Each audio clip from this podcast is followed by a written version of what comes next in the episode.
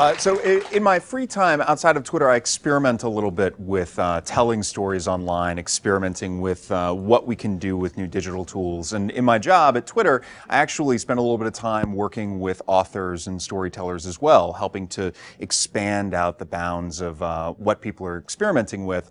And I want to talk through some examples today of things that people have done that I think are really fascinating. Um, using flexible identity and anonymity on the web uh, and blurring the lines between fact and fiction. But I want to start uh, and go back to the 1930s, uh, long before a little thing called Twitter. Radio brought us broadcast and uh, connected millions of people to single points of broadcast. And from those single points, emanated stories. Some of them were familiar stories, some of them were new stories, uh, and for a while they were familiar formats. But then radio began to evolve its own unique formats specific to that medium. Uh, think about episodes that happened live on radio, combining the live play and the serialization of written fiction, you get this new format. And the reason why I bring up radio is that I, I think radio is a great example of how a new medium defines new formats, which then define new stories. And of course, today we have an entirely new medium to play with, which uh, is this online world. This is the map of verified users on Twitter and the connections between them. There are thousands upon thousands of them. Every single one of these points is its own broadcaster. We've gone to this, this world of many to many where access to the tools is the only barrier to broadcasting. And I think that we should start to see wildly new formats emerge as people learn how to tell stories in this new medium. I actually believe that we are in a wide open frontier for creative experimentation, if you will, that we've explored and begun to settle this wild land of the internet and are now just getting ready to start to build structures on it. And those structures are the new formats of storytelling uh, that the internet will allow us to create. I believe this starts with an evolution of existing methods. The short story, for example, people are saying that the short story is experiencing a renaissance of sorts thanks to e-readers, digital marketplaces. Um, one writer, uh, Hugh Howey, experimented with short stories on Amazon by releasing one very short story called Wool. And he actually says that he didn't intend for Wool to become a series, but that the audience loved the first story so much they demanded more. And so he gave them more. He gave them Wool 2, which was a little bit longer than the first one, Wool 3, which was even longer, culminating in Wool 5, which was a 60,000 word novel. I think Howey was able to do all of this because he had the quick feedback system of ebooks. He was able to write and publish in relatively short order. There was no mediator between him and the audience. It was just him directly connected with his audience and building on the feedback and enthusiasm that they were giving him. So this whole project was an experiment. It started with the one short story. And I think the experimentation actually became a part of Howey's format. Uh, and that's something that this medium enabled, was uh, experimentation being a part of the format itself. This is a short story by the author Jennifer Egan called Black Box.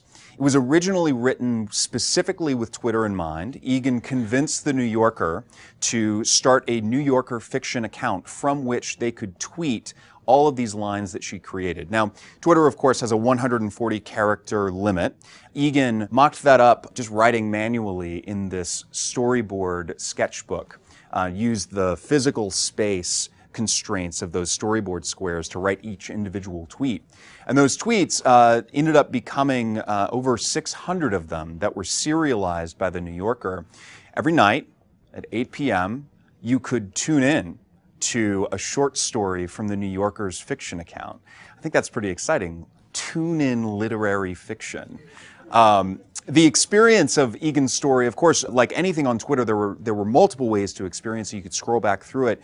But interestingly, if you were watching it live, there was this suspense that built because the actual tweets, you had no control over when you would read them. They were coming at a pretty regular clip, but as the story was building, normally as a reader, you control how fast you move through a text. But in this case, the New Yorker did. And they were sending you bit by bit by bit. You had the suspense of waiting for the next line. Uh, another great example of uh, fiction and the short story on Twitter. Elliot Holt is an author who wrote a story called Evidence. Uh, began with this tweet on November 28th at 10:13 p.m. A woman identified as Miranda Brown, 44, of Brooklyn, fell to her death from the roof of a Manhattan hotel. Begins in Elliot's voice, but then Elliot's voice recedes, and we hear the voices of Elsa, Margot, and Simon, characters that Elliot created on Twitter specifically to tell this story, a story from multiple perspectives leading up to this moment at 10:13 p.m. when this woman falls to her death. These three characters uh, brought an authentic vision from multiple perspectives. One reviewer called Elliot's story, quote, Twitter fiction done right, because she did. She captured that voice and she had multiple characters and it happened in real time. Interestingly, though, it wasn't just Twitter as a distribution mechanism, it was also Twitter as a production mechanism. Elliot told me later she wrote the whole thing with her thumbs.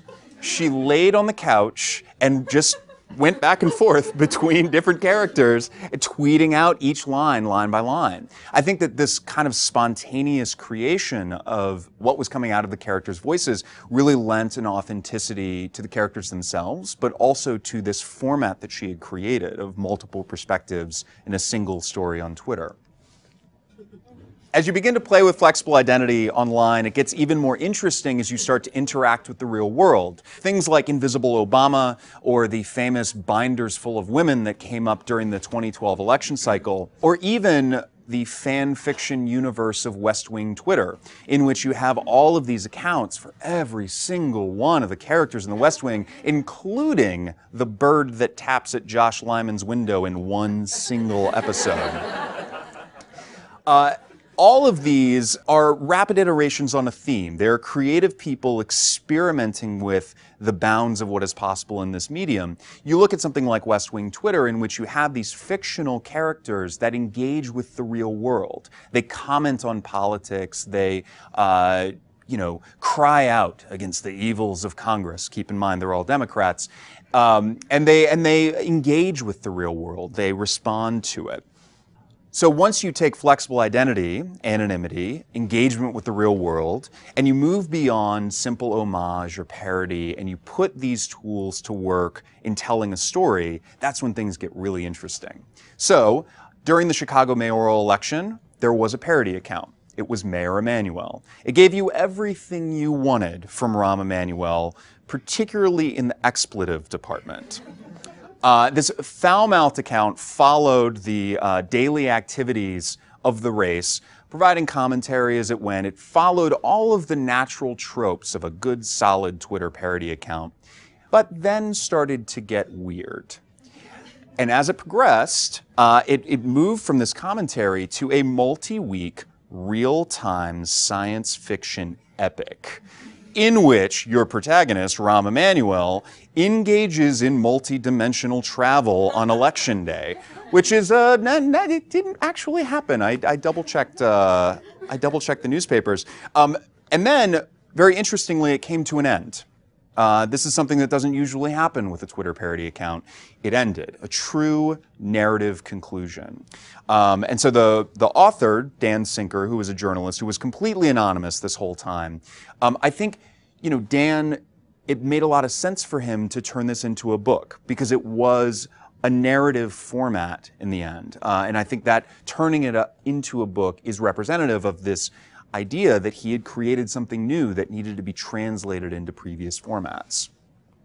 One of my favorite examples of something that's happening on Twitter right now, actually, is the very absurdist Crimer Show.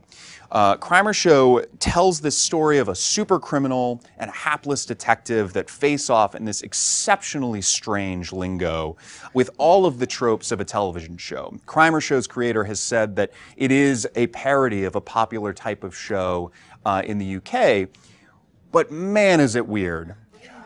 And there are all these times where Crimer, the super criminal, does all these TV things. He's always taking off his sunglasses or turning to the camera. Um, but it's a, these things just happen in text. Uh, I think borrowing all of these tropes from television and additionally, you know, presenting each Crimer show as an episode, spelled E P P A S O D, episode, um, presenting them as episodes really uh, it creates something new. There is a new episode of Crimer Show on Twitter pretty much every day, and they're archived that way. And I think this is a this is an interesting experiment in format. Something totally new has been created here out of parodying something on television.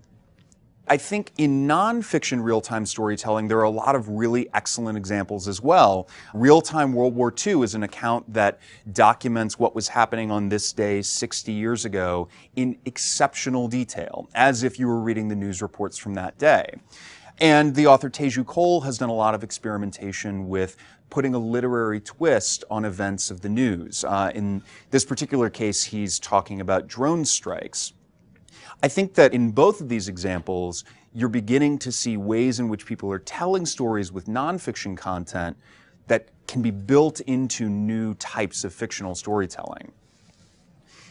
So with real-time storytelling, blurring the lines between fact and fiction, the real world and the digital world, flexible identity, anonymity, uh, these are all tools that we have accessible to us, and I think that they're just the building blocks. They are the bits that we use to create the structures, the frames, that then become our settlements on this wide open frontier for creative experimentation. Thank you.